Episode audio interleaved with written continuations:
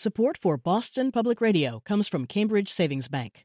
CSB is committed to improving the financial well being of local small businesses through financial education and banking services. Learn more at cambridgesavings.com. Member FDIC.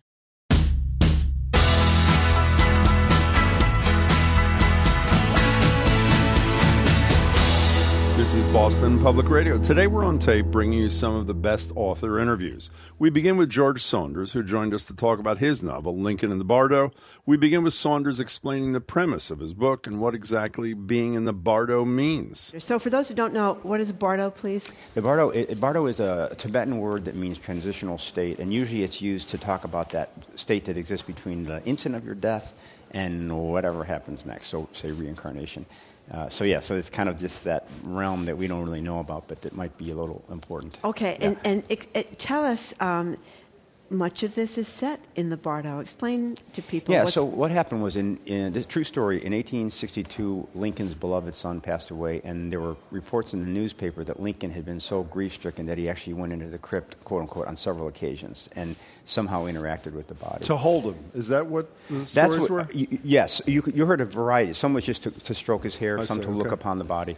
So I heard this way back when, uh, when our kids were little, and it was during the Clinton administration. And so I thought, my God, first of all, how does a president leave the White House alone? That's one. And second of all, ah, you know, the terrible pain of that. Uh, so I just kind of put that in the bag of stuff I would like to try to write about someday. Uh, but it, it's tough material. It's, it's dark.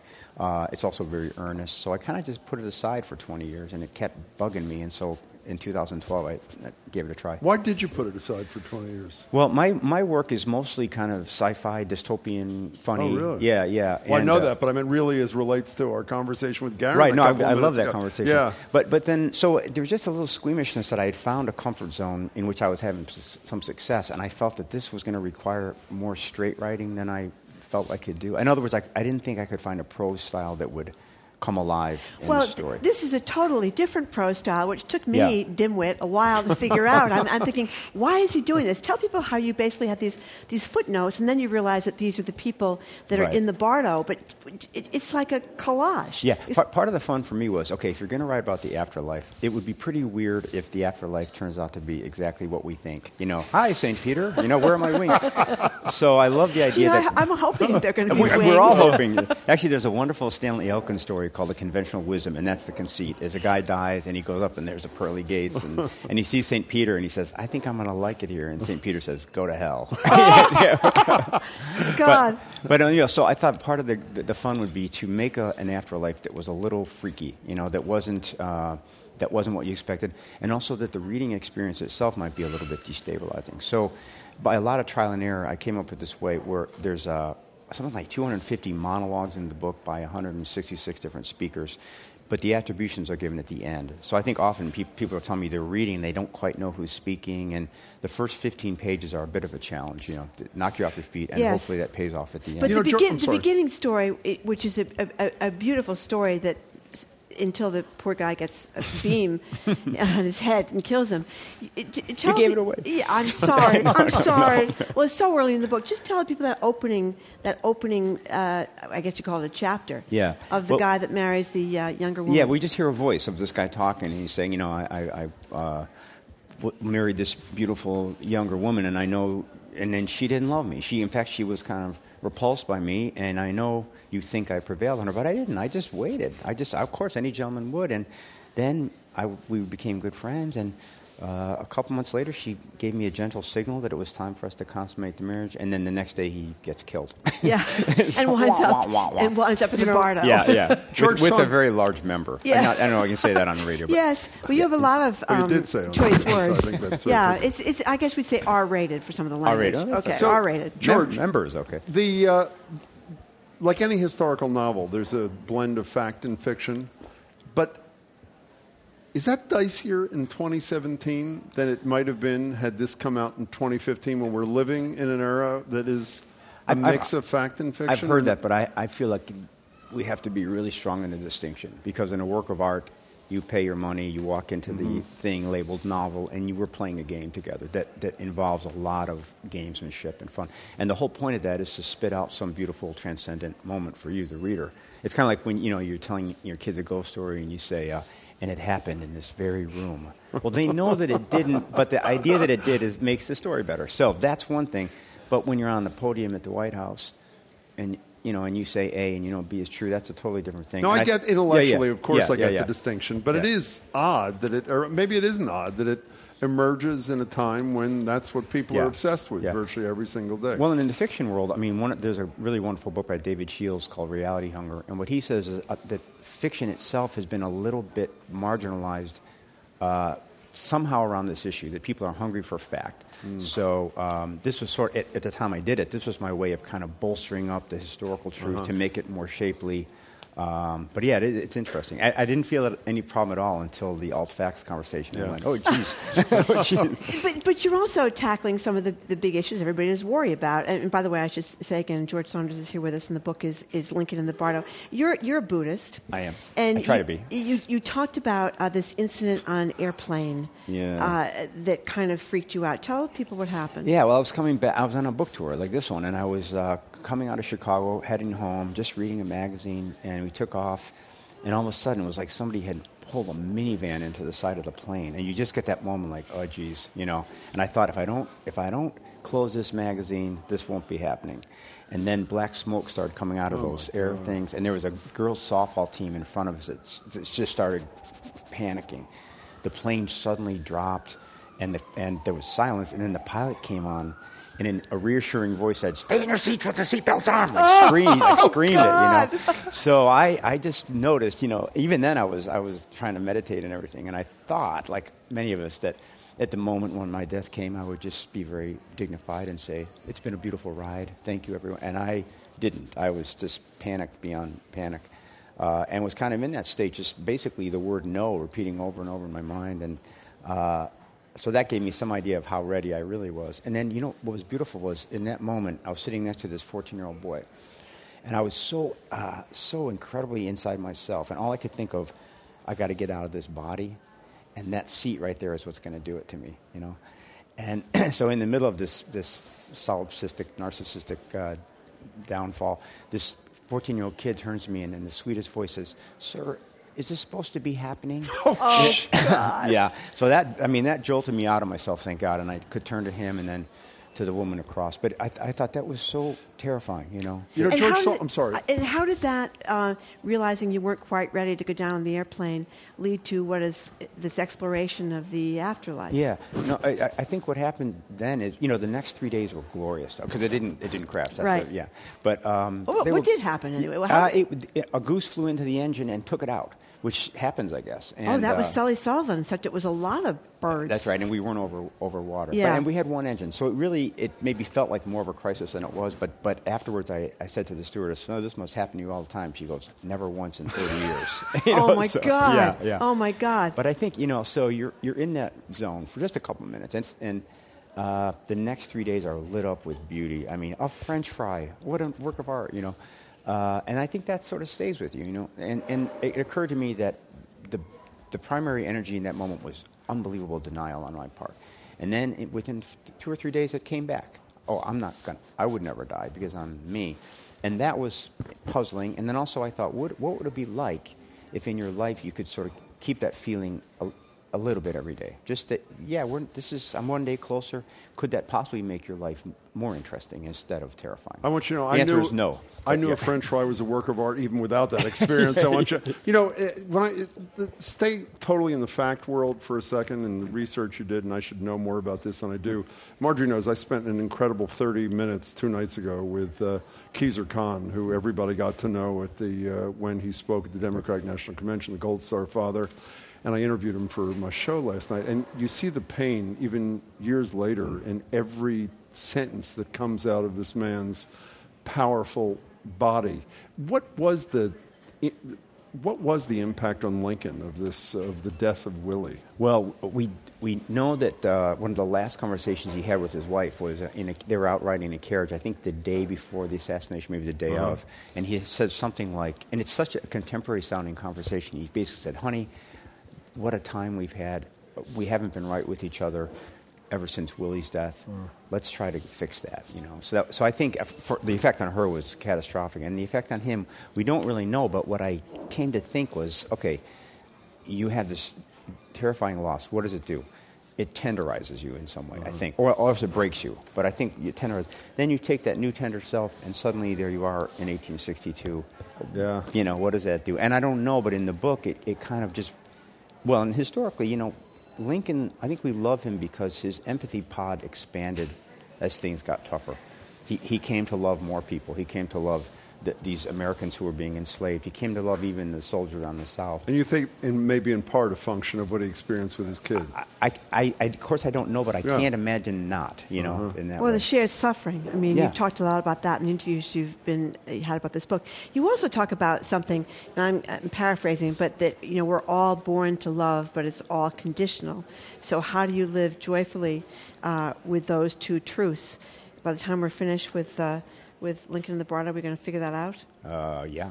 but, but mostly if you, if you buy nine or ten copies. That's the way it, it's sort of a design element. Okay. Yeah. Can I talk to you about something a little bit different? This is, um, you know, we always look uh, for the, the big commencement speeches that come out over the years, and you gave one, I think it was three years ago, that got a lot of play. Um, what was the theme of your speech? You know, we have some. Do you know that? Oh, we have. That's right. We should actually play the have a clip. little piece. That's right. We should. Can we play the clip from the commencement speech by George Saunders? Here it is. What I regret most in my life are failures of kindness. Those moments when another human being was right there in front of me, suffering, and I responded sensibly, reservedly, mildly. Or to look at it from the other end of the telescope, who in your life do you remember most fondly, with the most undeniable feelings of warmth? Those who were kindest to you, I bet. So you told this great story, and I think we can all relate to this because we were all mean little kids once upon a time. About this little girl that was in your classroom briefly. Tell people that story. Yeah, it was kind of uh, you know, a small thing in a way. It was a girl who came to our school from somewhere else, and she was just kind of one of those odd, uncomfortable kids. And um, she, uh, she had, I remember she had a habit of when she got nervous, she would chew her hair. That was her thing. That was her tell, you know. And at the, she had at that time these blue cat eye glasses that were not as cool as they are now. And uh, she just got kind of roughed up. Not, nothing overt, just uh, always the butt of these sort of jokes and always at the, uh, the outskirts of the, of the crowd. And um, then she went away. Th- There was no um, big dramatic event, but I always uh, regretted not trying to reach out to her in some way. You know, it wouldn't have taken anything. And if I'd been 10 years more mature, I, I could have done it. Uh, and so that was kind of the basis of the, the speech. Just, um, and of course, that's one of the smaller unkindnesses I've done, but it's the one I could air in Yeah, public. well, it's a great speech, and for those of us who are guilt propelled, you should look at the speech, and it will make you reassess what you may have done when you were a kid, and maybe reassess what's going on right now. We were talking to George Saunders about his novel, Lincoln and the Bardo. Up next, Ian McEwan joins us to talk about his novel, Nutshell, a modern day take on Hamlet. Stay tuned on 897 GBH, Boston Public Radio.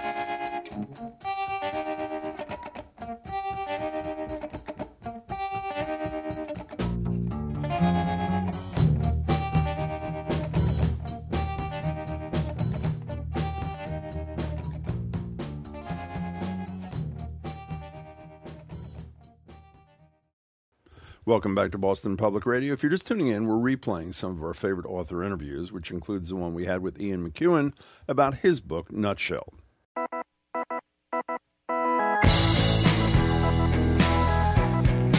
Welcome back to Boston Public Radio. I'm Jim Braude. She is Marjorie again. One of the latest adaptations of Hamlet begins with this interior monologue. So here I am, upside down in a woman, arms patiently crossed, waiting, waiting, and wondering who I'm in, what I'm in for. Well, what you're in for when you pick up Ian McEwan's latest novel is a read unlike any other. The story of betrayal and murder is told from the perspective of an unborn baby still in his mother's womb. It's entitled Nutshell, And if the premise sounds preposterous, it's not. McEwan has created a narrator who is totally believable and sympathetic. Ian, it's a pleasure to meet you. The book is spectacular. Thank you for being here. Yeah, great, great, to be here. Thank you very much. Yes, one of the I think it was the reviewer of the New York Times said this is Hamlet in utero, and, and this little this little being to be in utero is unbelievably uh, sympathetic and and uh, funny and and just it's so believable. At the same time, it's utterly unbelievable. We, we tell people that haven't had a chance to read Nutshell what is the basic story here of this book. Well, the basic story is the basic story of Hamlet. Uh, my narrator, he doesn't have a name, uh, obviously no previous address. Uh, appears to know a great deal about the world. Uh, really? Well, I mean, yes. I guess I'm in the right place to say that he really appreciates the radio. Um, he is uh, amazed and pleased at the rise and rise of radio in a um, digital age. Uh, so you know he will kick his mother awake in the middle of the night. Uh, she'll get insomnia and uh, she'll turn on the radio. Uh, he also listens to podcasts, so he has a pretty comprehensive sense of the world he's about to join. So that allows him and me to reflect on that world. At the same time, uh, he becomes aware that uh, his mother is uh, having an affair, and that the man she's having an affair with is, in fact, his uncle. Worse than that, uh, he realizes they're plotting to kill his father. so there's the uh, Hamlet element. Like Hamlet, he uh, reflects on death and suicide. He even has an attempt to strangle himself with the, his own umbilical cord which the rest of the time he uses as um, worry beads. Uh, when you have a, a, fetus narrator, you allow yourself. I mean, it's quite restricting. What do you mean when you have a fetus narrator? You're making it sound like whenever anybody writes yeah, about a fetus, that's right. yeah. Uh, when you uh, listen, the first thing to say about a fetus is you can always trust a fetus. okay, they're straight talking. Straight talking. That's right. They they won't. They there's no spin. Mm-hmm. no, they they really tell you as it is. So this is a reliable narrator. Where'd the concept come from? It just came from all that empty hyperspace where all concepts come from. I was uh, sitting around wondering where I was going, what I was doing next, and uh, this sentence, the very sentence you read, uh, mm. "Here I am, so here I am, upside down in a woman," just uh, flickered across my thoughts like ticker tape. Were you nervous it wouldn't work? Yes, I mean. But it's the same nervousness I think all novelists have when you think you're onto something that you're going to screw it up. Mm-hmm. Yeah. Uh, or you're going to get hit by a bus before you can finish it. Well, you answer some of the questions that many of us have pondered from outside the womb, especially for husbands in in marriages with, with pregnant women. I mean, I think you've you've men who have very pregnant wives will be dissuaded from having sex with them after reading this book. well, I understand there was a nurse at a reading of mine lately who said that uh, the advice now is, you know, just proceed as normal. Yeah, proceed um, as normal. Well, yeah, but your but um, your little fetus was was not feeling so good about those interactions. well, uh, as he says, it um, is very vigorous and uh, would shake the wings off a Boeing. Uh, and worried I, about. I wrote that because I'm an Airbus man. Oh, really. Oh, okay. Um, okay. Maybe the wings on Boeings aren't so uh, yeah. nicely stitched on. I don't know. He's worried about well, his little head. You know, Ian, I, I am obsessed. We're talking to Ian McEwan, and you know him or will know him from Nutshell. Obviously, you know him from Atonement. We'll talk about that in a little bit. I, I, I, I don't know how will much you're willing to engage in self praise, but there is no doubt from Call Me Ishmael to is the best of times, it was the worst times. Lolita, light of my life, fire of my loins. This first line, so here I am upside down on a woman, has got to be in the top 10, is it not? Well, I, uh, I'm pleased you think so. Uh, very few narrators are upside down. That is correct. Okay, and, and even fewer of those are inside a woman. Right. Uh, so it is a, a se- it's a sentence that uh, almost runs to a, a diminishing to a, to a vanishing point. Mm-hmm it's really saying to the reader, do you want to cross this line with me or not? And now's the time to put down the book if you don't. If you don't buy into this donnée, this given, uh, then, uh, you know, uh, there's nothing I can do for you. but if you want me to take your hand uh, and for the next four hours uh, live upside down with me uh, with this character and see how this murder plot's going to unfold, then we'll all be fine together. Well, I'm so wrapped up with the helplessness of this little fetus. You know, I mean, I, I, you feel such empathy. He's so concerned, or she's so concerned, and about what's going to happen, and you can, you totally get wrapped up in its emotional ups and downs. You can have. I mean, I have to admit, I had fun writing this. Uh, you can tell once you decide, say that his mother's going to take a glass of wine, well, he I love that. He Tell can't say no. That. Yeah, can he? Uh, he cannot ever say no when she's on her third glass of yeah. How does he react to the uh, third glass of wine? Well, uh, he just likes it to keep coming. Uh, as he says at the beginning of the book, she's she's still rather sensible. She hasn't got deep into her murder plot. Yeah. And murder plots do make one sort of want to drink a little more. Uh, so while she's refusing the third, he feels like um, you know, reaching out for his umbilical cord as if it were a, a, a bell rope in a, a well-staffed country house and call out, you know, what ho, more wine from for us friends. but he has listened to a podcast, uh, a 15-part po- podcast called Know Your Wine. and he's pretty fussy. He he won't settle for a New Ze- Zealand uh, uh, Sauvignon Blanc. He, he, wants the original French. Have you thought about who should play the fetus? Should this uh, make it to the big screen? It has to be a child, I think. I'd like to get a, a, a, child with a lovely, clear, straightforward voice speaking these adult thoughts. Do you think would, about those things when you're no. when you're or you're just focused on the writing? I've been asked about you know is this not a movie that uh, a, a, novel that cannot be translated into film? And I say, well, we now live in a world of CGI, computer generated images. Mm-hmm. Uh, you can do anything. I think the the more interesting challenge is how to move it out of a monolog mm-hmm. You know, you want oh yeah to be in the That's action. Right. You want to so uh, and to give uh, some visual but not too horrific sense of of, of your narrator. I mean, um, as as he speaks. We've already had one offer, and we're just um, maybe it's a bit too soon. But I think of movies a lot. I mean, we're we're in pre-production as I speak for On Chesil Beach and Children Act. So I'm going back to a few weeks of hopping from one uh, production office to the other. Um, you wrote the screenplays for them, did yes. you not? When I read that you were, uh, I wondered, are you doing it? You didn't write the screenplay for Atonement. No, Christopher Hampton. Right. Yeah. Are you doing it now because you're unhappy with the film adaptation of? No, I think Christopher did a great job. So do I, by the way. Uh, Not that it uh, matters, but uh, yeah, but uh, so why? It was partly I didn't want to do it, but I didn't want anyone else to do it. Uh, these these two short novels. Uh, it, so in the end, I thought screenplays have a lot in common with short novels, with novellas. Something about their structure, I think, is it, it it's more attractive doing a 200 page novel than a 600 page novel. Uh, I've adapted other novelists' work for the screen, and you really have to destroy or discard so much that you love just to make your path through a kind of plot. Do you worry when you surrender, I wouldn't say ownership, but authorship, like in Atonement, even though you say you're happy with the outcome? Does that worry you during the process? It does a bit. I mean, even when you write the screenplay, your, your authorship belongs with the director.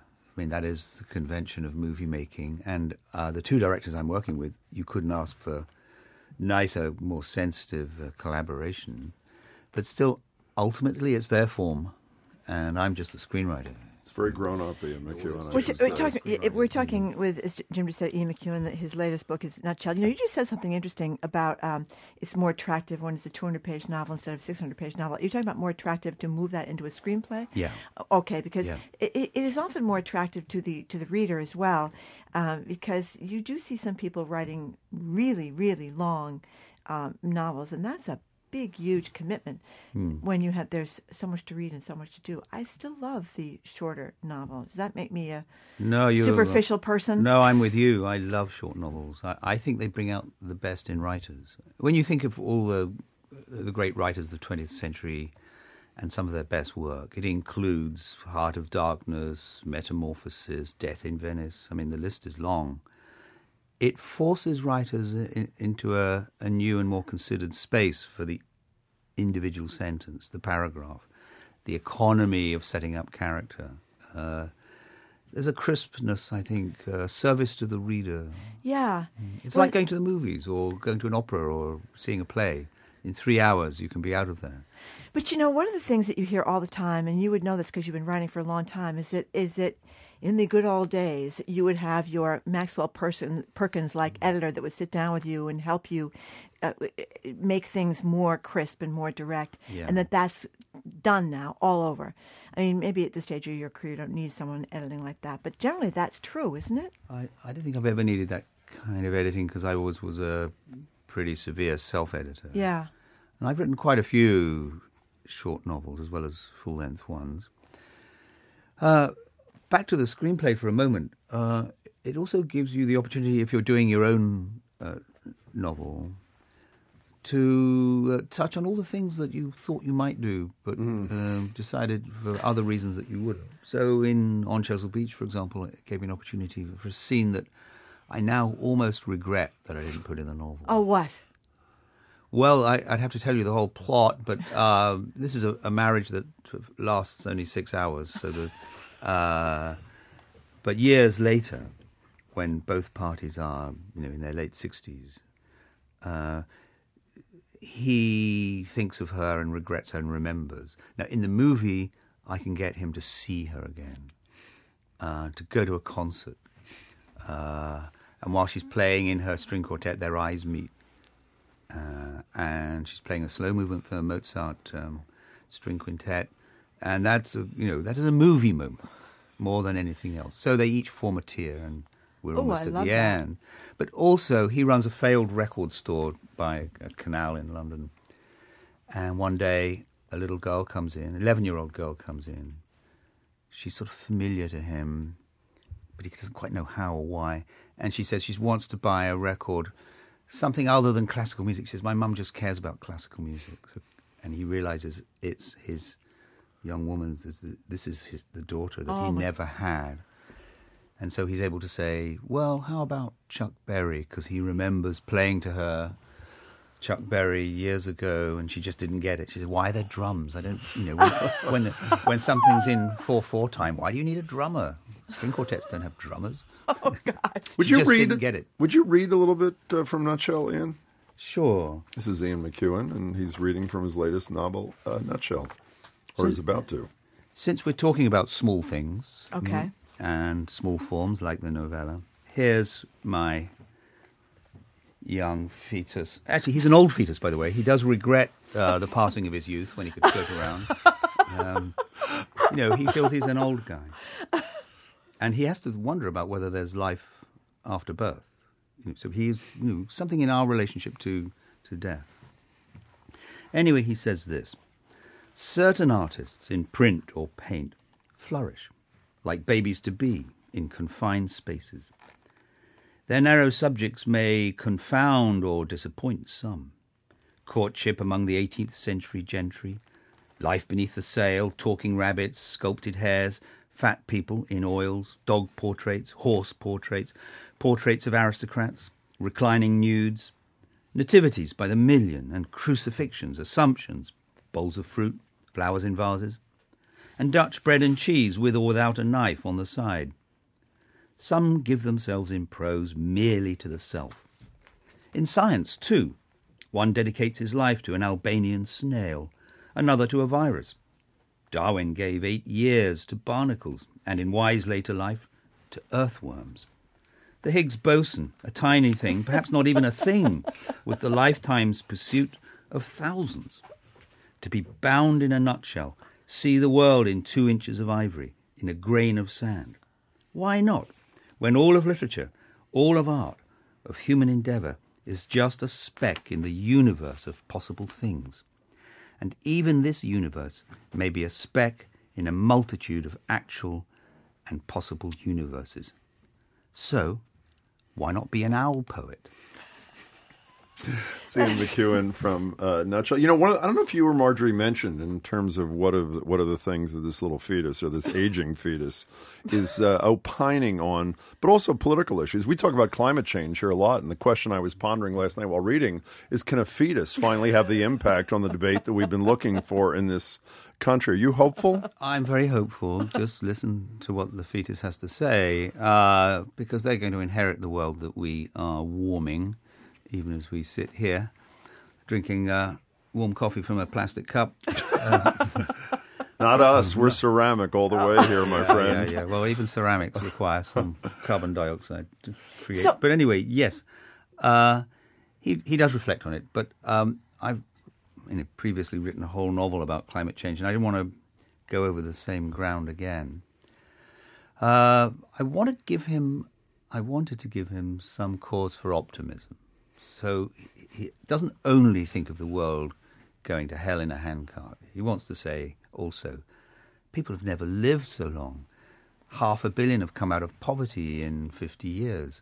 Uh, various terrible diseases have, have, have been um, eradicated. We live in an age of anesthetics. Uh, we can get oranges in winter.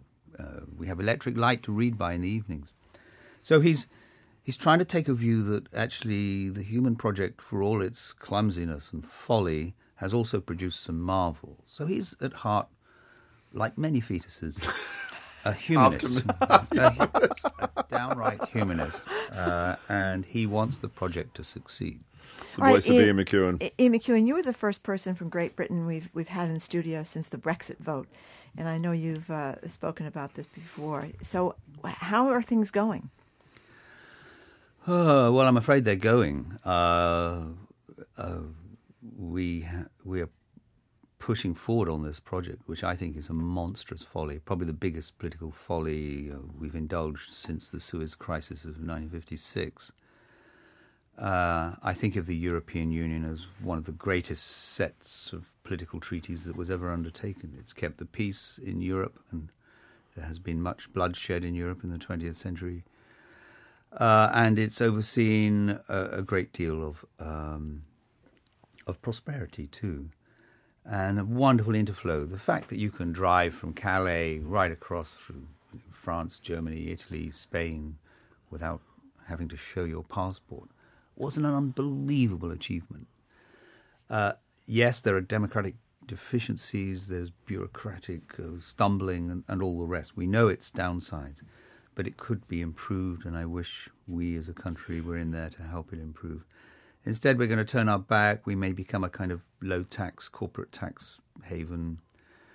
Uh, I think it's going to take 10 or 15 years of enormous uh, political energy and invention to get us out of all these treaties. But we- we'll only be entering other treaties. You know, there's talk now of a treaty with Australia. A treaty is a diminution of your sovereignty, and it was precisely the diminution of sovereignty that people were voting for us to uh, were voting against. We'll end up with another set of treaties, uh, you know, which will limit our sovereignty. We will not be able to stay in the single market and have limits on uh, free movement of labour. This will never be squared. So um, I hope we get a chance to think again. Um, But you, uh, when you say think again, I mean, first of all, the fetus clearly would have voted no. We can agree on Absolutely. that. he's a Remainer. Yes. Uh, so- but uh, when you say you hope you get a chance to re- rethink it or whatever you just said a minute ago, Ian McEwan, one, the new prime minister has said it's done essentially. But so two things. One, do you think that second vote could ever happen? And from what we read from across the ocean, a significant chunk of the uh, Brexit voters feel they were sold a bill of goods, whether it's about all this money being transferred Exactly. to uh, the national health system, that sort of thing. Or if it were redone today, it would fail, would it not? I, I, that would be my guess. Very hard to tell. But when uh, the prime minister says it's done or Brexit means Brexit, nobody knows what Brexit means. It's like saying in maths x equals x. It's a truism. You know, until we know what x is. So, you know, from my point of view and many others, we uh, opted to live in a parliamentary democracy and not to be ruled by plebiscites. And when you change practically everything about the country, from its science to its agriculture to its whole political arrangements and its international arrangements, you need a majority vote, more than a majority vote. And this was a 4% majority vote. Doesn't seem enough to me. So, can you imagine another vote, or are you just hoping that it would happen? There's a big movement for it. Uh, that Parliament. This was only advisory. This it has no binding. I understand that. Uh, so uh, there is quite a strong impulse for uh, a parliamentary vote on this. So you are also the first person we've had in from Great Britain since uh, Donald Trump is, is so close uh, to becoming the next president of the United States. What's what is what do you hear over there about what the United States is up to? Well, I've uh, talked and listened uh, on no other subject really since I've been here. I mean, and, and New York, I think, is bristling with indignation at the possibility of that he's your next president. Well, I'm going to put this all very mildly because this is not my election, but he seems uh, somewhat underinformed about the world, Yeah. and uh, and I think many of his solutions are sort of the th- things you hear in a bar room. You know, when just lock him up. We were talking in the car this morning about uh, someone saying the, the Rahami, the bomber in New York. Uh, people, neighbours were saying he was a rather quiet man. Yeah. And, and I was saying, yeah, nearly every mass murderer, the neighbour says he was a perfectly nice, quiet man. The Trump solution here would be let's lock up all the quiet men. Sir, you haven't been talking for a minute or two. I think you better come with me. Yeah.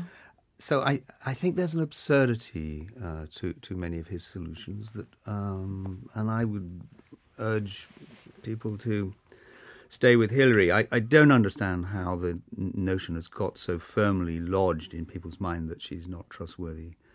I see nothing. I see no proper evidence of that.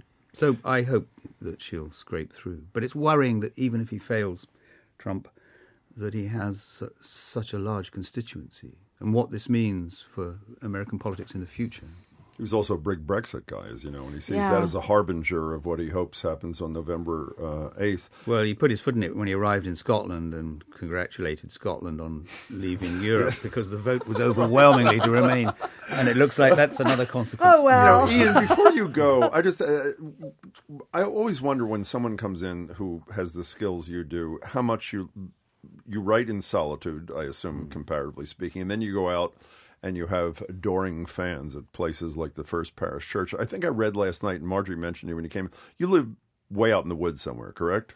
Yeah, I keep a place in, in town as well. So, it, it, how do you feel about doing what you're doing? Tonight? Well, uh, oh, tonight. Oh, or or it- the generic tonight. I don't just mean Okay, tonight. Yeah, yeah. Uh, you generally get uh, a highly intelligent, well-read interviewer. So basically, you sit down and talk about your own book and books in general, and literature, and the state of the world. And actually, I could be doing that at home uh, over a cup of coffee with a friend. And instead, I'm doing it in front of 600 people. It's it's, it's usually a breeze. It's, it's really delightful to do. Uh, the trick is not to do it too much. I mean, if if you do 20 in a row, for example, as some people do on big tours around the states, you get very jaded uh, and bored, and the spark goes out of it. But if you just do, I mean, I've just done a very lightweight tour up and down the East Coast, and uh, you know, this is the very last time. Um, this is the last spot in, in the United States before I go to Toronto. Uh, and as, you, as long as you can stay fresh with it, uh, it's fun. What's It's- wrong with the West. Coast? Well, it's just, I, well, nothing wrong with the West Coast, as far as I can tell. Okay, just make sure it wasn't a little anti-California thing going on there. It's kind of nice out there this time. No, I think I just didn't want to get on. I don't like. U.S. domestic flights. You know something? You are absolutely right. They're absolutely horrible. In my limited travels, every time I get on an Alitalia or I've never been on British Airways, but an Alitalia or Air France, I think, how come we get all this wonderful food for free, free wine, Yeah. and have pay seven dollars for peanuts in the United States of America? I don't understand that. Yeah, well, it's all in your fare. So, I mean, it's just smokes and mirrors. But I've gone up and down by train. Oh. My whole tour has been by train. We're big Lovely. train people here. So that makes a colossal difference to your state of mind when you get to the next town. That is true. You know, being treated like um, pigs you know, in the sky. Ian McEwan, the book is great, and so are yeah, you. thank, you. you. so it much is such a time. thrill We to meet you, it. and congratulations on another spectacular effort. I just love this book. We were talking to writer Ian McEwan about his novel Nutshell. Up next, Michael Pollan is here to talk about his investigation into psychedelics and how they change your mind. Stay tuned on 897 GBH, Boston Public Radio.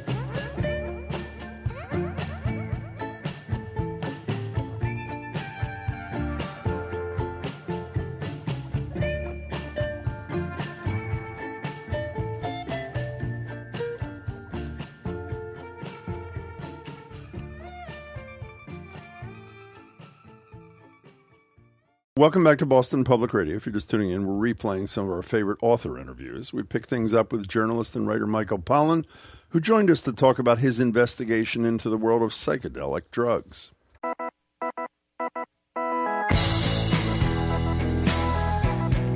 Welcome back to Boston Public Radio. I'm Jim Braude. She's Margery. And with the omnivore's dilemma, Michael Pollan changed the way we thought about food.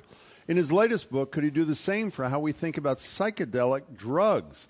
It's entitled How to Change Your Mind What the New Science of Psychedelics Teaches Us About Consciousness, Dying, Addiction, Depression, and Transcendence. The only thing left out of the title was sex and rock and roll. Maybe we'll get to that too. Michael Pollan, it's great to see you again. Thanks Good so to much be for back. being here. Thanks. It is great to see you. and Congratulations on a fascinating It book. is But you know, when you, we think of you, Michael, we think of you as the food guy. Yeah. So, how did you get from food to uh, psilocybin, LSD, psychedelic drugs? Well, mushrooms, you know, are on both camps. That's a Uh, good point. That's a good point. But my uh, my interest in psychedelics is part of a long-standing interest I've had actually in our relationship to the natural world. I mean, that is my big subject. Food is an important part of that relationship. But another thing we use nature for, whether you're talking about plants or fungi, is to change consciousness. All of us today, I see a cup of coffee right there. That's right. Have used a plant to change consciousness, and I've always thought this is a very curious human desire. What is? Why would we have this desire? Why would it be adaptive? And so that I've written about that a few times before in uh, Botany of Desire and articles I've written on um, on drugs. Psychedelics represents the most radical case of taking something from nature that changes your consciousness in dramatic ways. People have been doing it for thousands of years, and I got very interested in discovering why that might be. But part of the, the genesis, correct me if I'm wrong, Michael Pollan, was you'd begun to hear that there was some usage in current Yes. times, which is very beneficial for people with alcoholism or who were believed they were dying and those sorts of things. So Yeah. there's a practical. Oh thing yeah, here no. too. The recent the reason I decided to do it now was because I started reading about these studies going on at NYU and Johns Hopkins, very prestigious you know mm-hmm. medical centers, where they were using psilocybin to treat people who had cancer diagnoses, who were alcoholics, and they were finding they were really picking up on research that was done in the 50s before Timothy Leary and mm-hmm. the, the backlash against psychedelics, and that they were getting very good results. And the idea that you would, you know, you would have a terminal cancer diagnosis and then you would go on a psychedelic seemed to me so weird and so, so not what I would do that uh, I became curious to know how was this molecule actually helping in that situation. So before we talk about the promise or potential promise, whatever you want to say about psychedelics in 2018 and beyond, one of the parts I love about this book is the history. Uh, because I, Margie and I Which were is discussing- local, which is Well, I- very I was just going to Yeah, say, so that's much right. of it local. Everybody remembers, even if you're young, turn on, tune in, drop out. Timothy Leary, Yeah. Harvard professor until he was no longer a Harvard uh, uh, a professor. Give us, if you can, sort of the Cliff Notes version Sure. of the rise and fall of psychedelics in our Yeah. lives. Sure. Well, the story goes back. I mean, for most Americans, they didn't tune in to psychedelics until Timothy Leary That's- in the 60s. you're talking right? to one. But it was going on uh, from 1950 or so. There was a very active uh, program of research going on in Canada, in uh, England, and in uh, LA and in Vancouver, a couple other places. And they were getting some interesting results, and they were treating it as a new psychiatric intervention. LSD had recently been discovered, and psychiatrists and neuroscientists were trying to figure out what is it good for? Uh, what does it teach us about the brain? What, how might we help people with it? 1960, uh, uh, a personality researcher named Timothy Leary, very well regarded, has an experience with uh, magic mushrooms in uh, poolside in Cuernavaca. He said he learned more in four hours on that trip than he had learned in his entire career as a psychologist, including graduate school. And he had just been hired by Harvard. And he gets back in the fall, and, he's, and he goes to the chairman of his department and says, We got to study this. I want to start something called the Harvard Psilocybin Project. And he begins, and they give him approval. Remember, these drugs were all legal at the time. And he starts uh, administering it to people uh, in a naturalistic setting, uh, which was essentially living rooms. Uh, and Graduate students, theoretically, not that's undergraduates. right. He was right? limited. He he could give the drug to graduate students, not to undergraduates. And uh, and he would do this in there. And he was living in Newton in his house, and um, he kind of very quickly became so enchanted by these drugs. And he gradually switched from psilocybin to LSD, which is more powerful, that he uh, lost interest in science. Uh, and he went from the idea that we could treat individuals with these drugs to the fact that we needed to treat the entire society. And we don't have a paradigm for treating a whole society, prescribing a drug to a whole society. But he really felt so strongly that it's silly to, to study this in a double blind. You can't even really do a good double blind study, uh, though they tried at Marsh Chapel with a, a very famous experiment where they gave psilocybin to uh, 20 divinity students in 1961 to see if they could see God. And uh, 10 got the drug, 10 got a placebo. The 10 on the placebo sat in the, uh, in the pews like this, getting really annoyed at the 10 who were like, oh my God. there he is. there he is. And, uh, and they had this profound religious experience. I don't know what they proved exactly.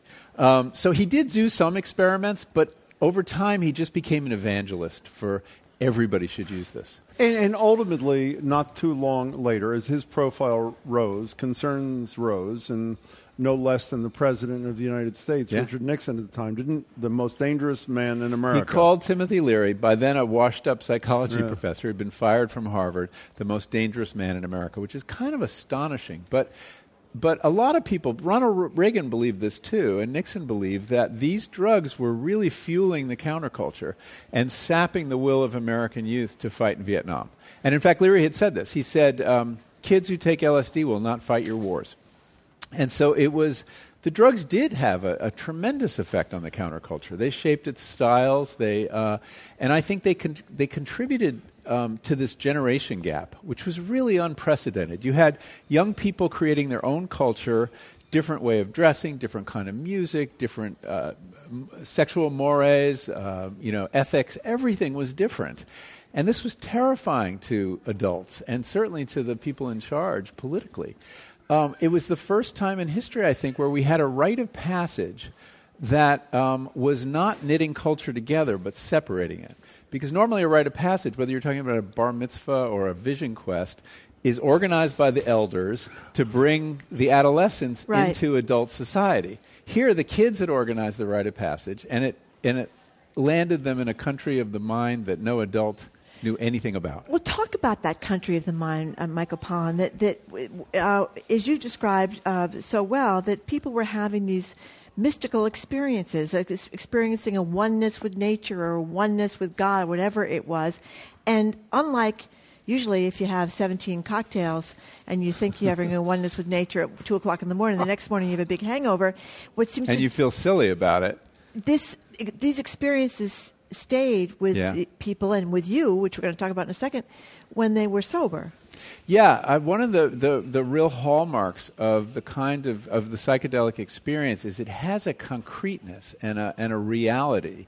Unlike dreams, unlike being drunk or on other drugs, you really believe what you saw is revealed truth not some subjective experience. And that's a really strange thing about these drugs. Yeah. Uh, I have some theories why it should be. I mean, I think you're, you're, you know, one of the things that happens under a high dose experience is your ego dissolves, essentially.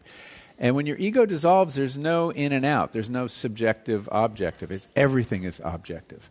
And so the force, the conviction people leave these experiences with is powerful. And it can be very therapeutic. Because if you have some insight during a trip, like, gee, smoking, really not very good for me.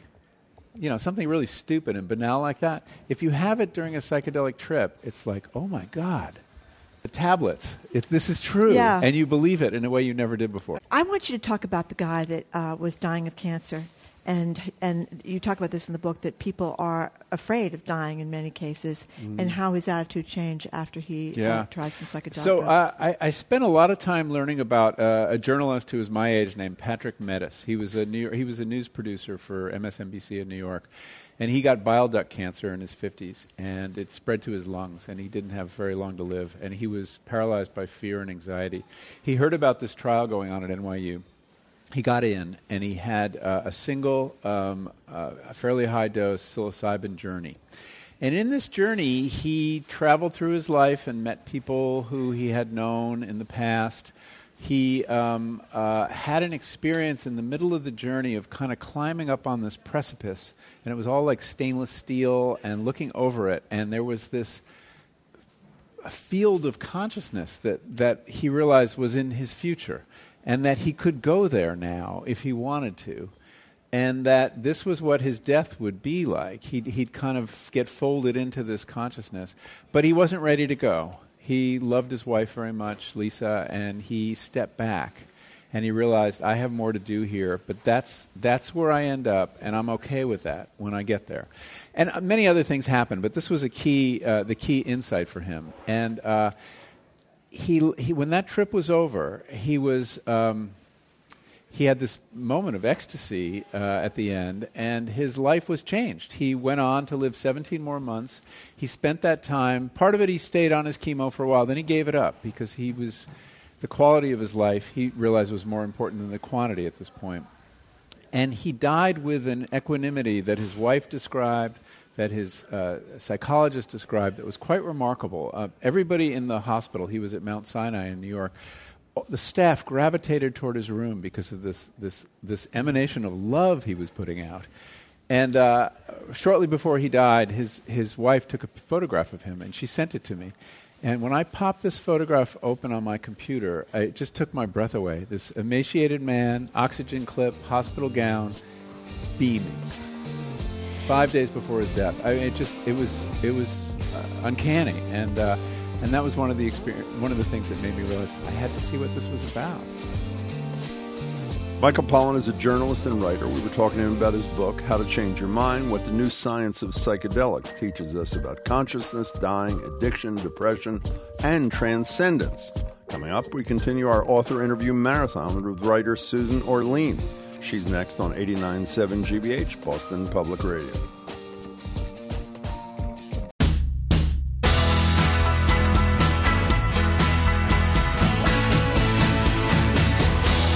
This is Boston Public Radio. Today we're replaying some of our favorite author interviews, including the one we had with Susan Orlean about her latest endeavor, the library book. I had been at one point when I was in a library really thinking about how fascinating these places are. I'm I'm really attracted to stories about things that we think we know and we've never actually stopped and looked closely. So it was sort of bubbling around in my mind when I began taking my son to the library, it was a chance to revisit all these memories of going to the library with my mother. Which was so beautiful. And it was Tell people so, about uh, that. well, too. um, I grew up going to the library with my mom a couple of times a week. It was a very sort of sacred ritual of ours. The library became this place that I found just magical and those trips in particular felt really enchanted to me. When I began taking my son, the reconnection with those memories was so intense. And I began thinking, why are libraries so evocative? I mean, my mom took me to a lot of places. It's not as if the only place she took me was the library, but my memory and my association with it was so powerful. And then I heard about the fire, which was the largest library fire in American history. And it was so overwhelming. It was in itself a fascinating story, but it continued um, reminding me of this ineffable quality about libraries that makes them so special. And when you hear about a library burning, your heart just drops. There is something particular about libraries that makes us feel that connected to them that the idea of 400,000 books burning and 700,000 more being damaged, it's just sickening. So I, I was fascinated by the story coming from very uh, quite a few different angles. You know, be- really. before I read your book, uh, uh, I uh, I said, I, and I read somewhere that this is non, obviously a nonfiction thing, and then I start reading about it, and I say it can't be nonfiction because I never heard of it. If it's the largest library fire, but there's a reason that Yeah. most of us never heard about it. Well, correct? which in itself was fascinating because I thought, how did I never hear about this? Mm. And it just seemed baffling to me that I wouldn't have heard of it. I went to look at the New York Times the day of the fire. And the reason I looked at the New York Times was that the fire, which was in 1986, occurred when I was living in New York. So I thought, all right, what was I reading that day? I pull up the newspaper out of the archives, and there's a banner headline saying something to the effect of Soviets deny meltdown at Chernobyl, Chernobyl. nuclear plant.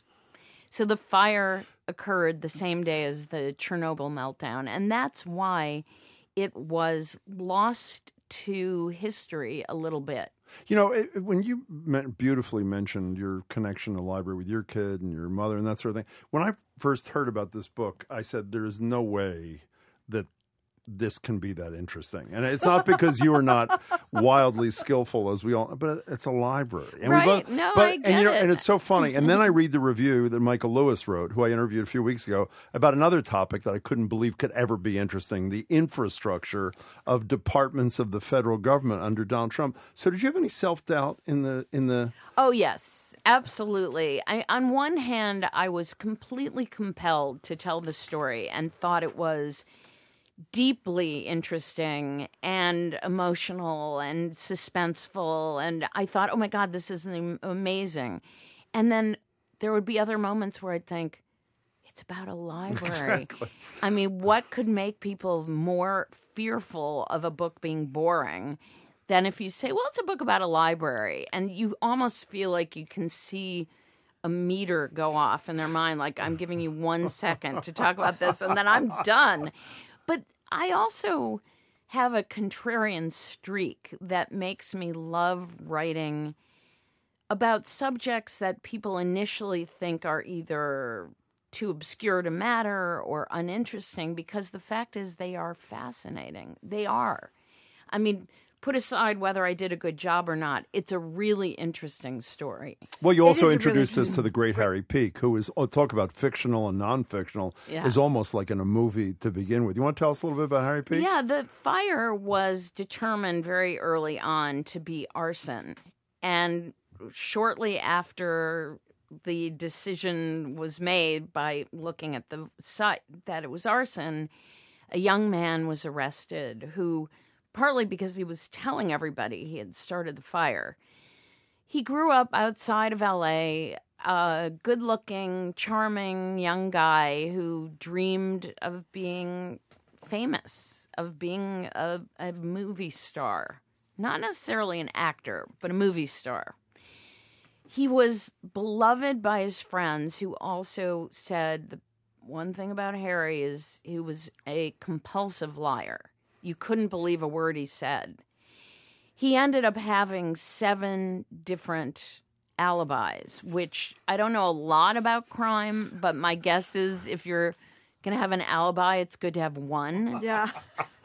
Yeah. And he he was in many ways a very sympathetic character because he he meant no one any harm, but he just couldn't he just was somebody who who blundered through life in many ways and the saga of the prosecution was fascinating And he was never convicted of anything.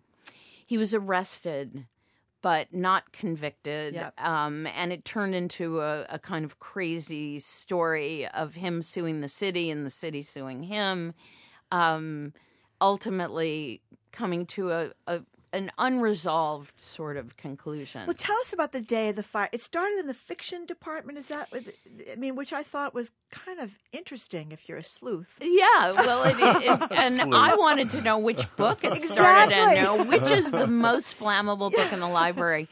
What the library in 1986 was not in good repair. They had fire alarms go off all the time because the f- fire alarm system wasn't good, and they had bad wiring, and the it- the place had been for 20 years debated over whether to tear it down and build a new building, which you would certainly understand.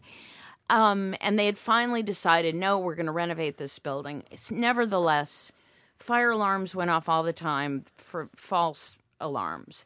So on the morning of April 29th, an alarm went off and everybody evacuated very grudgingly because the feeling was, oh God, another false alarm. Mm-hmm. The fire department arrived, looked around the building, said, "Yep, another false alarm. We'll just go reset reset the alarm." But it wouldn't reset. So they decided to take another look around. At that point, they saw a little bit of smoke in the fiction department, and while they were radio radioing to people outside to say, "Hey, we found some smoke," it exploded into a raging fire, and it burned for seven and a half hours. It reached temperatures over two thousand degrees part of the reason is that it went off in the stacks, which are almost like chimneys. They're small, concrete build, um, almost like a column built in the building, lined with books. So if a fire gets started, it it's the perfect place to burn. And, it was closed for seven years. after- seven years. Talk a little bit about what that did to the people who worked at the library. It was devastating. They a lot of the librarians had what would now be diagnosed as PTSD, and the city brought in a psychologist to meet with them and try to help them. They they had built their collections, which people don't realize that librarians don't simply buy every book that's out there. They deliberately choose what they feel are the books the public needs and wants. So this is a lifetime of work that literally went up in smoke. Many of them were really traumatized by the idea that the library wouldn't be available for people to use. And they were right. It was closed for seven years.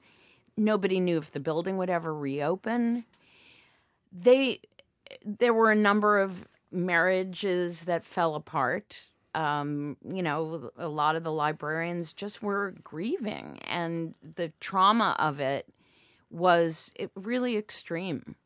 You know, We're talking to Susan Orlean, by the way. Her latest is the library book. Um, uh, tell us about some of these characters uh, that you that you profiled.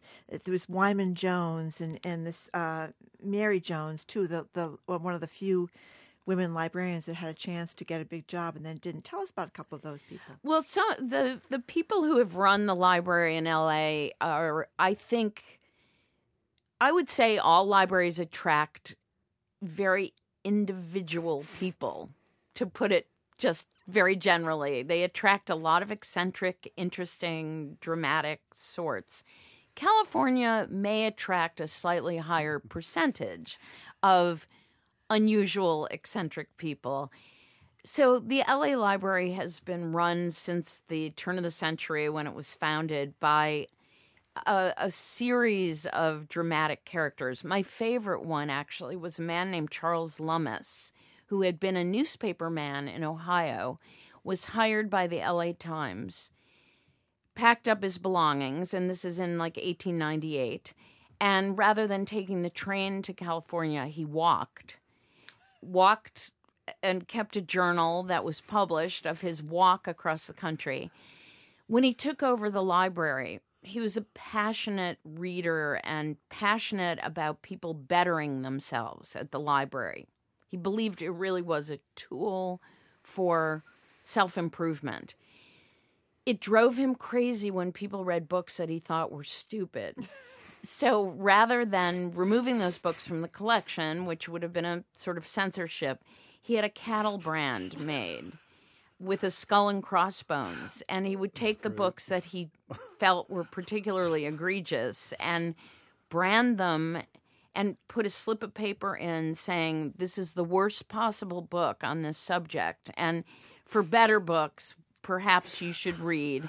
And then list books that he thought were better and he was a very very significant i mean he wasn't just a nut he was a brilliant guy who brought a lot of innovation and a sort of modern attitude to the library at in, in 1905 but he was a a very very quirky and dramatic guy We're talking to Susan Orlean. The book is the library book. You know, the coincidence in time is unbelievable. You don't know this, but twice a week we broadcast our show from the central branch of the Boston Public Library, actually.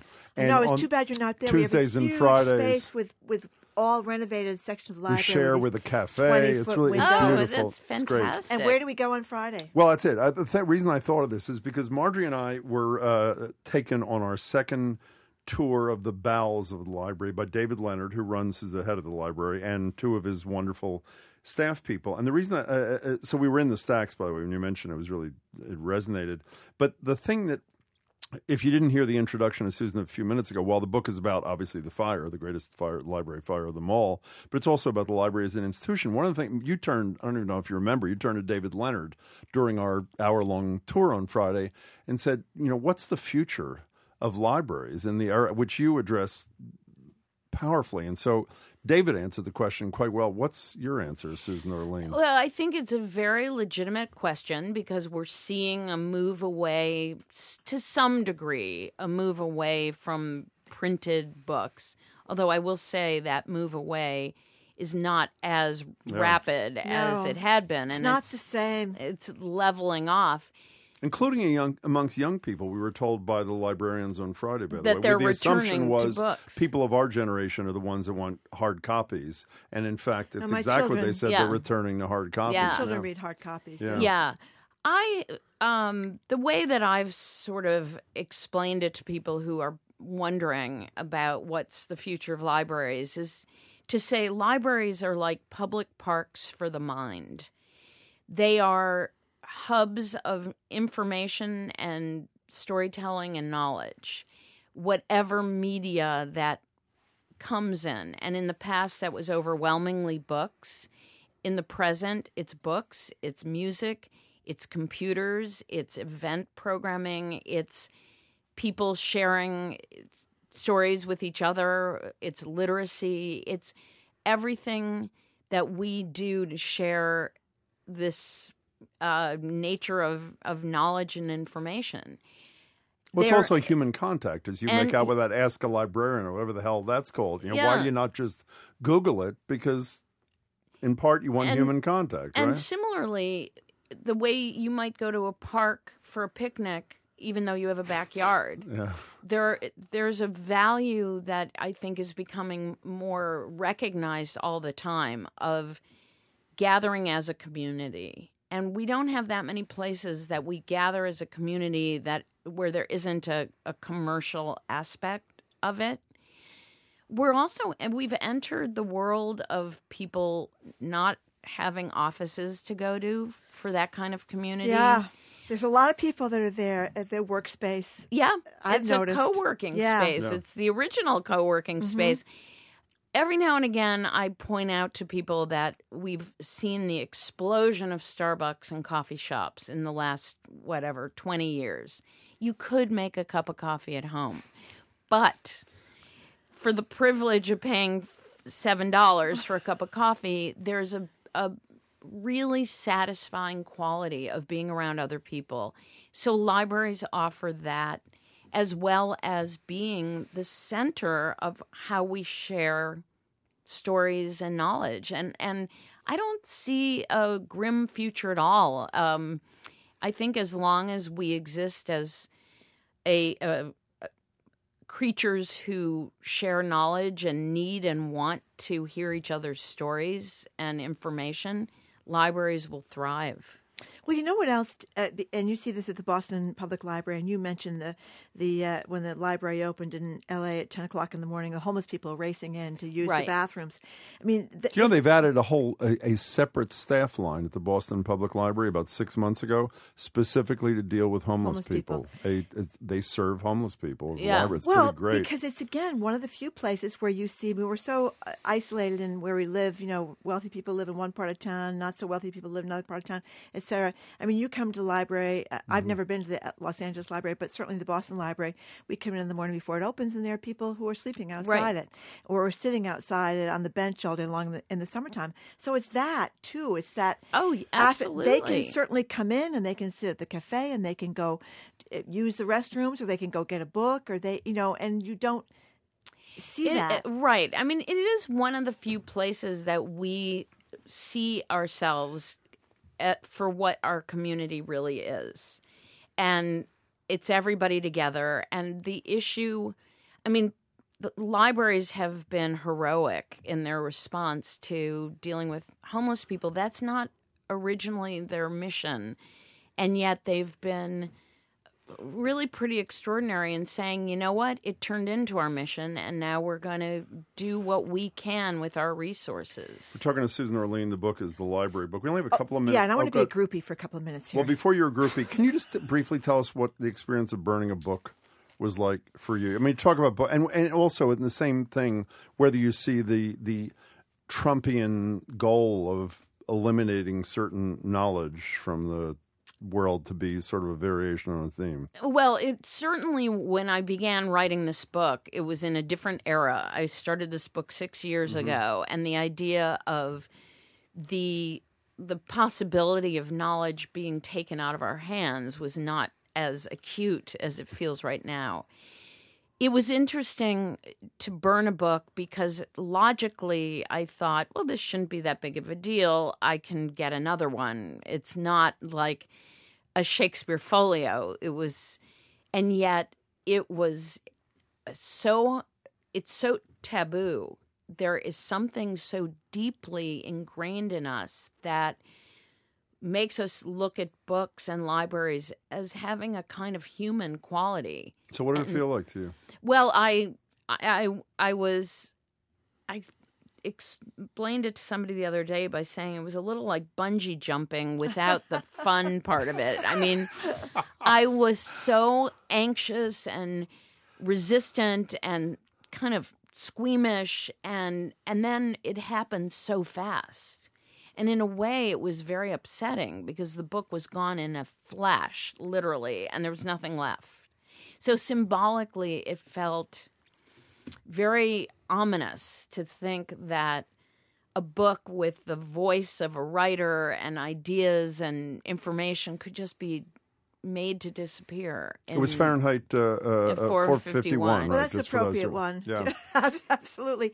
So, Susan Orlean, people uh, probably know, but just in case they don't, your your book, The uh, Orchid Thief, was turned into the movie adaptation. So, Meryl Streep played, uh, played you. Nicolas Cage was the star. Did you get to Chris meet- Cooper won an Academy Award, a local people? guy. Yeah, neat. I spent some time on the set, which was Oh, really cool. fun and a little surreal, as Yeah. you can imagine. But it was, um, it's a great movie. It is, is a great not movie. a verbatim adaptation of my book No. by any means, but I think it's in many ways a deeper, more interesting kind of look at the themes of the book than a, a, a and at the time that the book was optioned, I remember for for real saying to my husband, there is no way they can make this into a movie. They're going to have to change it up. They're going to make the crime more like someone will die. There'll be a love story. oh, yes, and there was. and and I was right. Not that I'm a genius, but the fact is, and because the book grapples with this whole idea of what Hollywood needs for a movie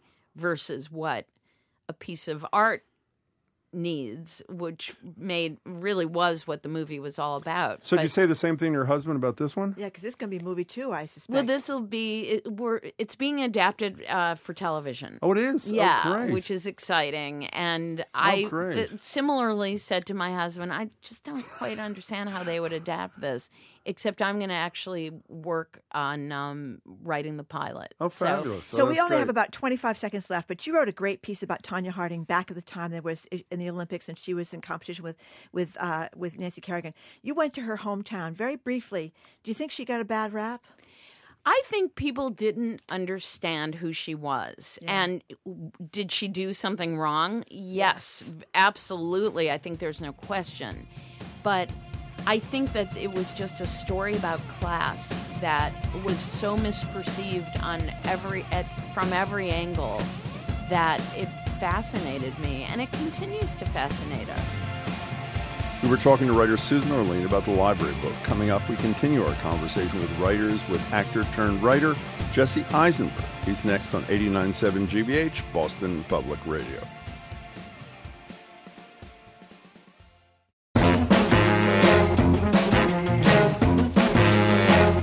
Welcome back to Boston Public Radio. If you're just joining us, we're replaying some of our favorite conversations with authors from over the years, and that includes the one with actor Jesse Eisenberg, whose fiction debut is the book Bream Gives Me Hiccup and Other Stories.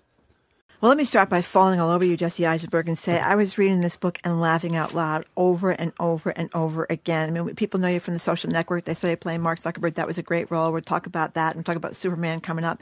But you are really talented. This is really good. And before I saw the book flap, which compared you to Woody Allen, I was reading this and I was thinking of the Kugelmass episode. Oh, yeah, that's right. Yeah, yeah, yeah. which Woody Allen wrote Yeah. years ago before he had all his travails. We kind of got a little cringy about Woody Allen. But, I mean, do you mind that comparison? I mean, I know you've, you've been in one of his movies. I mean, do you mind that writing comparison between you and Woody Allen? It's very similar. No, I don't know. Uh, he might mind, but no, I mean, I, I could not be more honored. I mean, I think he's the greatest, you know, comedic voice in history. You know, I mean, in terms of, um, you know, not only kind of specific to my culture and my interests and my geography, but also, you know, generally. You're in New York City. Are you a Jersey kid or a New York City kid? Both. I'm born in Queens, raised in New Jersey. You were. So when you met Woody Allen before you did the film, Yeah. uh, To Rome with Love, right? That's right. What was it? Were you uh, were you intimidated, or I mean, because he's uh, apparently an odd sort of soul in real life, even though he's brilliant. What was that like? Oh, it's it's odd because he's not only uh, you know my favorite talent, but he's also iconic in this way that transcends just being a person.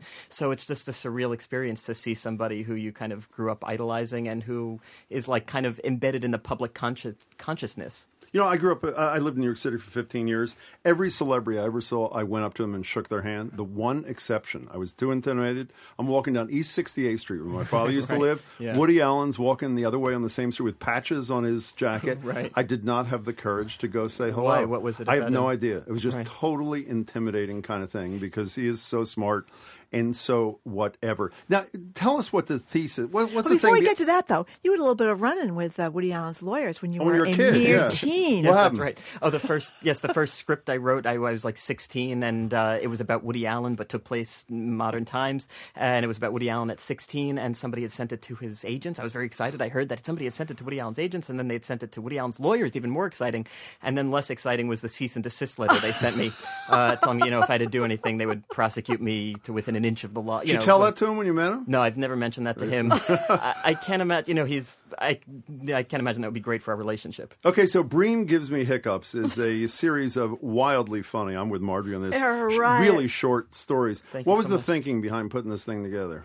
Um, I guess I see like absurdities in the world, and I feel like a need to express them. Uh, so a lot of so there are many different characters in the book, and they're all kind of yeah dealing with usually kind of internal problems, but the way they express themselves is funny too. How much is uh, you know the one Margie and I were comparing notes. Which did you think was the funniest? Your thing with the kid who goes to summer camp and the, the succession of opportunities to call your mom, as you call her, Right, right, right, right. was so much me. I was almost embarrassed to read it, much less talk about it. Yes, yes, Wh- How much of this is you in this book? Yes, that's me. Like I went to camp for six hours, and I it it was about five hours too long for me. Like I just I can't like exist in that world, you know. And so like I thought it'd be funny to write about a sleepaway camp that allow that's for kids with separation anxiety. Yeah, so that's all me. You know, it's all this stuff that as a child was traumatic, but now I can use it to you know mm-hmm. to be funny. Yeah, that one is called Separation Anxiety Sleepaway Camp. Your next story is about your mother explaining the ballet to you, and that's a pretty funny one, too. I hope your mother's got a sense of humor about this. What does mom think of all this? luckily my mom is very normal and she thinks it's very funny now the downside of having like a normal funny mom is that it's usually would not be funny to put into a story so i have to create this exaggerated absurd mother When you hold say on, normal, hold on. didn't I read yeah, she was she's a clown? she was she was like the coolest clown she wore she didn't she know she she did she was like came out of the hippie movement so she was a birthday party clown she sang folk songs no one she played games but everybody won the games you know it was a very she was a kind of marxist clown Now, do you like to do any readings, Jesse Eisenberg? sure Because because there's a couple that uh, that uh, we could do the camper one. We could do the one about the where's the one you about you picking up the woman at the bar. I mean, do you have one you like to read from? sure no do you have a anything favorite? you'd like anything you'd like Well, can we? Re- do you mind if you read? No, you, you can can do the read from this little separation anxiety. Yeah, sure. The end is the best. It's all great, but here's Jesse Eisenberg reading a little piece of this separation anxiety sweeps uh, Sleepaway uh, camp. Sleepaway yes. camp. Go ahead, so, Jesse. Yes, and it's a it's the itinerary. So at 8 a.m., campers begin the day with an early call to mom. Those campers who have wet the bed will have an opportunity to change clothes, or if they prefer, to remain in their soiled pajamas, as the warm stench of their own urine may be more comforting and remind them of home. At 9 a.m., breakfast is served in the main dining hall, though most campers will choose not to eat breakfast, as, as it is hard to eat first thing in the morning because the day hasn't started yet, and this thought is mortifying. Those campers who boldly choose to eat will be given pancakes in the shape of their names, which will remind them of home and likely cause indigestion. At 10:30, it's swim time. Campers will swim for 7 minutes in a shallow wading pool with two lifeguards per camper. Campers will wear pre-inflated floaties on their arms and legs and around their necks. And after swim, campers will have an opportunity to call their moms and let them know uh, that they have not drowned. If the camper has drowned, mothers will be notified by the counselors in training or CITs. And then the counselors in trainings will have an opportunity to call their own mothers. At noon, it is lunchtime. Campers will dig into one of mom's prepackaged lunches. Campers are encouraged not to read the enclosed notes until after the food is digested, which will be difficult as the thought of the unread note just sitting there will be unsettling. Following lunch, campers are given a free period in which they may read the notes from their mom.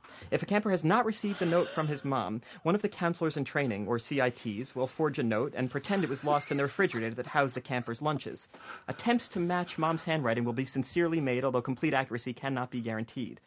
Now, from 2 to 3, campers will be given a free period where they will have one hour to explore the campgrounds, kayak on nearby Lake Winooski, build a campfire, or write a postcard to their moms. Calls to moms are also possible during this time. So wait, can you stop there for a Yes. second? What I have read about you a lot uh, in recent times, and people, what I read, I don't even know if it's true. You don't go see your own movies. You don't No. like seeing yourself. Why do you appear to be so comfortable reading what you wrote? You seem, I was watching you. Clo- you seem to be totally fine doing that and enjoying it. He's why an is that actor, okay? reading no, his but why lines. is that okay? But watching yourself and the work you did on the screen is not okay. Well, I would be uncomfortable, like hearing this interview, for example, because you know you criticize your own voice, and I don't know what my voice sounds like. You know, it's like when you hear yourself on the well, maybe not you guys because you're this is your business, but when you hear yourself on an answering machine or something, you cringe. Um, uh, I don't think people have answering machines anymore, so actually, I don't know what the I don't know what the modern day equivalent of, of that would be. But um, I love being like in the character. It's a character. You know, you're playing a guy who's reading an itinerary, even if you know if the character's like me, um, and that's comfortable because I can hide inside of that idea. But then, you know, watching yourself, you know, you're suddenly exposed. Is this part? I mean, I also read about you. You're, you're an OCD guy, right? Is that is that true? I, I- didn't know if that was exaggerated for humor or if it was real. Oh yeah, I, I probably have you know similar amounts of you know obsessions that other people have. And how do you? But you do. For those who don't know, and I'm embarrassed to say, I didn't know you had done as many things. I know you as an actor primarily. We read this book. We were laughing out loud. You've Oh, written thanks. plays. You, Yeah. How do you do all this? I mean, how do you get through the day and accomplish as much crap as you? I mean, you do so many things. It's stunning, Jesse Eisenberg. Oh, thanks a lot. Well, um, I sometimes those are the things that are the easiest to get through the day. For example, like uh, performing on stage is a nerve wracking experience, but I always think of like it's probably the second most scary experience and the first scariest experience is staying home at eight o'clock and not doing the show you know so like those things are distracting in a kind of in a, in a way that's a relief Now, I don't mean to pick on you, Jesse Eisenberg, but I think Jim was being a little bit too kind. You talked about having these OCD issues. Now, I don't think everybody is like this. Let me just read what you said about yourself that I don't, you don't step on cracks. That's not so unusual. And if I'm going onto a new surface, carpet to concrete or concrete to wood or wood to concrete, any new surface, I have to make sure all parts of my feet touch equally the ground before I touch that new thing. Now, I. oh when you put it that way i sound i sound crazy yeah Well, it does sound like you may have a few issues going through the day. You know what I mean? I mean, did you, you? This is new carpet when you came in here, but you look pretty good coming in here. Yeah, yeah. Most of the time, I'm like distracted from the, the those good. kind of things. Okay. and that's good. That's why I stay so busy. 'Cause, Yeah. you know, once you slow down, then you start noticing there's so many different surfaces on the ground that need to be accounted for. Did you see Spot? You don't see. Mo- Did you see Spotlight, the movie about the Boston Globe's uncovering Oh, of the no, sex no, no. abuse? You know, the reason I ask you this is because we all saw you in the social network, Right. And we all saw you. We believe this is real. Meet Mark Zuckerberg for the first time on Saturday Night Live. Was that that was true? Right? Was that the first time you met him? That's right, Okay, yeah. so the people in Spotlight tell the story, and we've interviewed the reporters, and they all say that, with the exception of one lawyer, Mitchell Garabedian, they worked incredibly closely with the actors Oh, wow. playing them, from Michael Keaton to Rachel McAdams to uh, the whole to uh, to who's the star of the thing who plays uh, Mike Rezendes, who's brilliant, Oh, Mark Ruffalo. Mark Ruffalo, and all those sort of people. How did you do? I mean, everybody who saw it, who knew Zuckerberg, said you nailed him. What did you do if you didn't know the guy who you were portraying? What did you do to get there? Um, there are certainly no shortage of you know video clips of him, and uh, I mean the people who did research for the movie found incredible things like his you know application to college, and I read that and I saw that he had uh, taken fencing lessons. So I took fencing lessons to see kind of what that would feel like, and then it made me stand up in a kind of more unusual posture, and so I used that. So I tried, you know, when you're playing a real person, it's fun to be able to kind of. T- steal as much, you know, uh, as you can from their lives. Were you nervous to hear what his reaction was to your portrayal? Yes, but only because I didn't want him to be upset that, you know, I could imagine it's the most uncomfortable thing, especially a guy in his mid 20s. They make a movie about your life and you're not, pre- you know, it's not necessarily, uh, you know, a, a 100% flattering perspective. It's a kind of more real take on a situation. And I could imagine that must be really uncomfortable. So I was nervous only insofar as I didn't want him to be upset, but I wasn't nervous to think if he, you know, thought my acting was, you know, great acting. How did you like that breakup scene at the beginning of the movie when Mark Zuckerberg was a total and complete jerk breaking up with that girl? Or she was breaking up with him. I have it backwards. Yeah, I mean, as an actor, all I could say is that, like, I'm sitting there thinking I'm right. You know, as a character, you're entirely defending your character. You know, there's no way to see a role from the outside and objectively say this guy's doing the wrong thing. No, you're inside of it as an actor and defending him. That's Which the voice I- of Jesse Eisenberg, his new book, which is spectacular.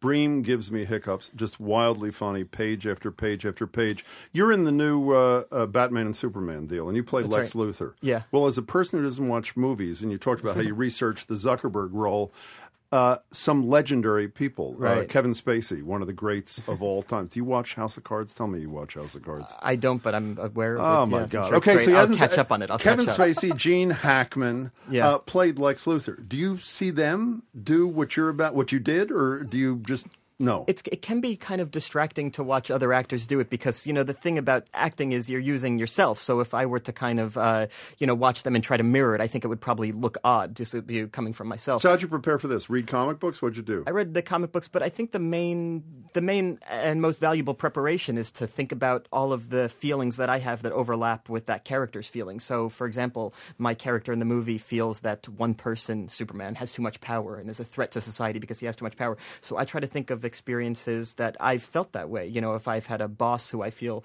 you know, has too much power and exploits his workers, or if I feel there's an injustice in the world, or you read about, you know, political dictatorships, you feel that way. So I tried to use all of those feelings and my own kind of personal rage and then channel it to that character. And that's the way the character will be most authentic and I think most interesting. So, what's the source of your own personal rage? it's for, for a different time and with fewer microphones. okay, okay. I just want to read a couple more of these uh, these titles from these little short uh, pieces you've written. This is a great title. A post-gender normative man tries to pick up a woman at a bar. It is very, very funny. Oh, thank you. Marv Albert is my therapist. How do you feel about Marv Albert? Oh, I love him, and um, you know he's been like you know uh, one of my favorite you know social uh, you know media icons since I'm young because I grew up a big basketball fan, Yeah. and so I wrote. Um, so I was listening to him during a game once, and I thought, oh, it'd be funny if he if his kind of utterances were kind of appropriated for therapy session, something that should be very sensitive. But here he's screaming like you know two seconds left, and I thought, oh, that'd be kind of a funny appropriation. So um, I wrote that, and then um, he read it and called me and asked if we could record it together. So we did a recording of it, and uh, he's just been really friendly and uh, you know kind of a now a now a friend. As, even though Marv Albert is one of the great sports guys ever, Yeah. broadcasters ever, when you close your eyes, do you not see him in the underpants? I mean, the women's underpants thing. I mean, that's hard to. I mean, I, I don't even mean that critically. Obviously, he's recovered from it. He's resumed his career. He's great. But is that hard to not do? Or No, what? not for me because I grew up. You know, I was probably young when I, I know what you're referring to, Yeah. of course, but I was, you know, that was not part of my consciousness as a kid. And um, no, I mean, uh, to me, he's like the voice of basketball. Probably always will be the voice of basketball in 40 years when he's no longer doing it. I probably will still hear his voice. So, Jesse Eisenberg, I know you did some uh, commercial work when you were a kid uh, uh, and got into acting. I suppose that way you were very young. But how did you get into like grown up acting? How this how this all happened for you? Yeah, I did like children's musical uh, musical theater when I was younger, and then um, yeah, when I was about fifteen, I started.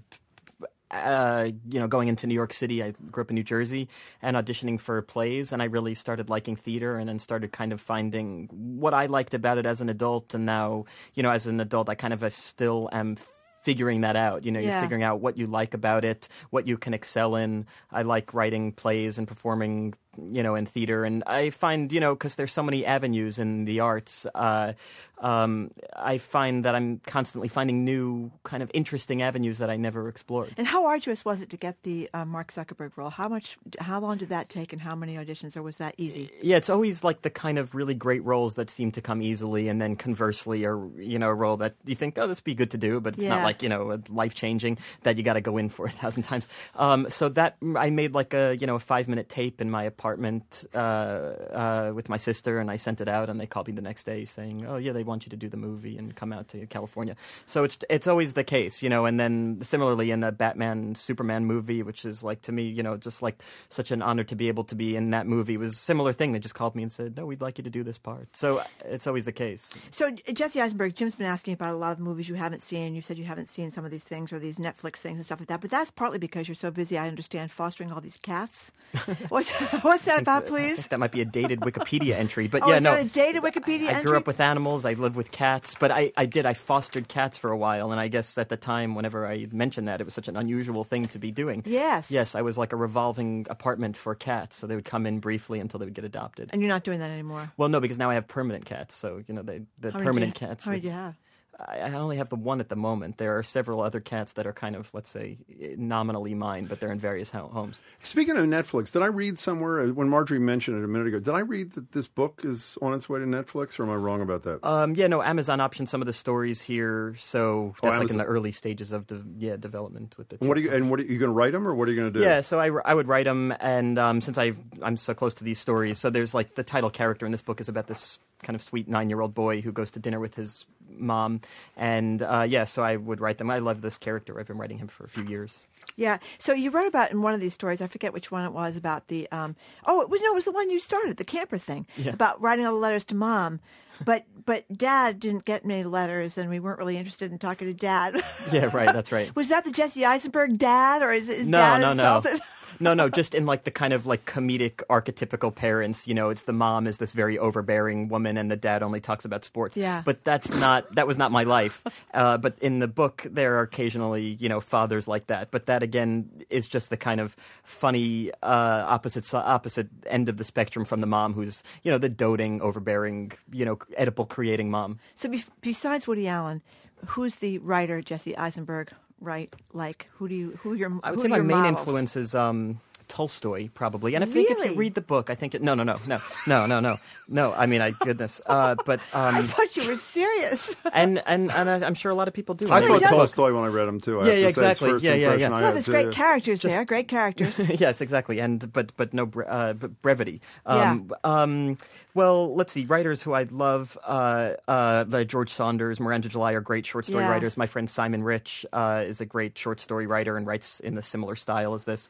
Um, and he's a contemporary. Uh, Teddy Wayne, Dan Kennedy. These are. It's funny because actually, um, uh, uh, there's a guy who who lives here, uh, Chris Monks, um, who runs the McSweeney site, and I don't um, know him. M O You're N right for that, S. too. dude. MLNKS, Yeah, yeah, yeah. and that's where I started writing for. And to me, they, they have like the greatest writers on a daily basis, writing really great pieces. What like is that this. again? Uh, this is McSweeney's.net. McSweeney's Yeah. dot net. We had the editor of uh, uh, New Yorker on with us the other day because they had started. I don't know if you know they're doing this radio thing around the country. It's the New York. Oh, it's the New Yorker on radio, New Yorker radio, whatever. New Yorker Radio Hour. Thank you very much. And the look on your face suggests the answer to my next question as to whether or not you're part of that at some point. Is you don't even know about it at this point. No, I is wasn't right? aware. Oh well, that'd be a good thing. So before you, before you, could you pick another one? And do you mind doing another Sure, short reading sure, for sure. us And I before think you we go? also had to find out about the title. Bream gives me hi- hiccups. Yes, sure. Now, let me ask: Should I finish reading? the Sure. Do you Campers mind doing that, Yeah, or sure, you sure, can pick whatever you want? It's yeah, your anything. book I may here. as well finish because Yeah, when we trash dads. right. Okay, we'll get to that. Um, okay, so let's see. Let me think. Um, yes. We, yes, 4 p.m. We follow free period with an afternoon call to mom. At this point, campers may also ask to speak to their father, but this is strictly optional. Most likely, dad will not have time for the camper, or if he does, will likely talk about himself or how stressful work is, or how well the camper's sister is doing in her sports camp. If dad is spoken to during this period, campers will be allotted 20 additional minutes to debrief with mom, where tissues will be provided. At 5:30, campers may choose from a variety of electives, including show and tell, where campers can present a relic from their home or their fel- uh, to their fellow campers, who will likely not be able to focus on something from someone else's life, as this requires a level of interest in others that campers did not possess during periods of great agitation. campers may also choose arts and crafts, where campers can draw family portraits wherein the mother figure is unconsciously drawn much larger than the father figure, who will likely have an X drawn, again unconsciously, through his face.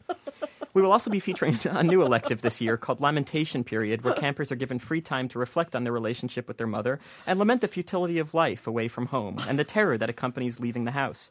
Fears of college can also be prematurely contemplated during this time. At 7 p.m., dinner is served in the main dining hall. Campers are encouraged to eat freely as the day is almost over and they are one day closer to being home. Though it is optional, campers may even enjoy themselves briefly, and if desired, experience the slightest amount of relief that they are now a few hours closer to going home than they were at breakfast. At 9 p.m., it is lights out. Unless a camper would like to stay up all night and call their mom. If this is the case, a call to mom is possible at this or any time. If the camper chooses to sleep but then has a nightmare, a call to mom is allowed and encouraged. If the camper chooses to sleep but wakes up before his bunkmates, the camper may call his mother. If the camper chooses to sleep and makes it through the whole night without a call to mom, he will be escorted home by one of the counselors in training, or CITs, to apologize to his mom for being so aloof. Counselors in training will be made up of campers' moms. Okay, Jesse, Jesse Eisenberg. Eisenberg, I have that one question great. before you go. How long did you really make it in camp? I made it for six hours. I That went was- for one day. Um, I made it for one day, and a kid tried to drown me on my first day of camp. Oh no! Seriously, I have one memory from camp, which is that I was on the bottom of the pool looking up while this kid was staring at me face down, lying on top of me at the bottom of the pool. And I was just thinking, oh, this is how I died. That's interesting that I died this way. So- and then I called my mom and I got to go home. Can I tell you Your mom came and picked you up. Yeah. I hate to Oh, try to oh, good. one up you on camp, but Yeah. I think I can do it. Please. I went to Camp Onabar. You know how they got the name? No. It's Rubino backwards. Camp Onabar. I went to Camp Onabar in upstate New York. I was voted most improved camper. Now you may say that's a pretty good thing, but you know what was really horrifying? What? I was voted most improved camper two summers in a row. How pathetic yes, is that? yes, yes. You must have started at a very low exactly bar. my point. Right. Jesse Eisenberg, your book is spectacular. Thanks so Thanks much so for your much time. Yeah, really thank you luck very with it. much. We were talking to actor turned writer Jesse Eisenberg about his fiction debut, the book titled Bream Gives Me Hiccups and Other Stories. Up next, Salman Rushdie is here to talk about his latest foray into magical realism. That's 89.7 GBH, Boston Public Radio.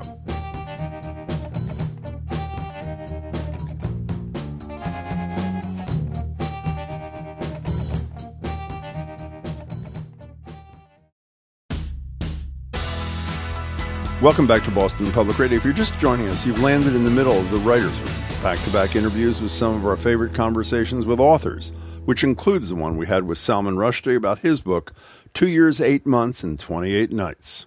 Gee, Salman, thanks so much for joining us. Hello, I'm glad I made it. Oh, So I am we- too. And we're very sorry you got stuck in traffic. So uh, tell people, congratulations, by the way, Salman Rushdie. You've gotten wonderful reviews uh, for your new Thank book. you. So tell people, it's kind of a, uh, well, you correct me if it's kind of a magical realism s- s- f- fantasy kind of thing, I think. But tell us if I'm wrong Yes. and what the, and what basically the story is here. Well, it's uh, the simplest way of telling the story is that it's a, a kind of war of the world story. It suggests that there's this other world other than ours where, where there live these fantastical creatures who we've come to know as genies, but the real name is the jinn. And they attack, they invade this world, and then at least one of them has world domination schemes.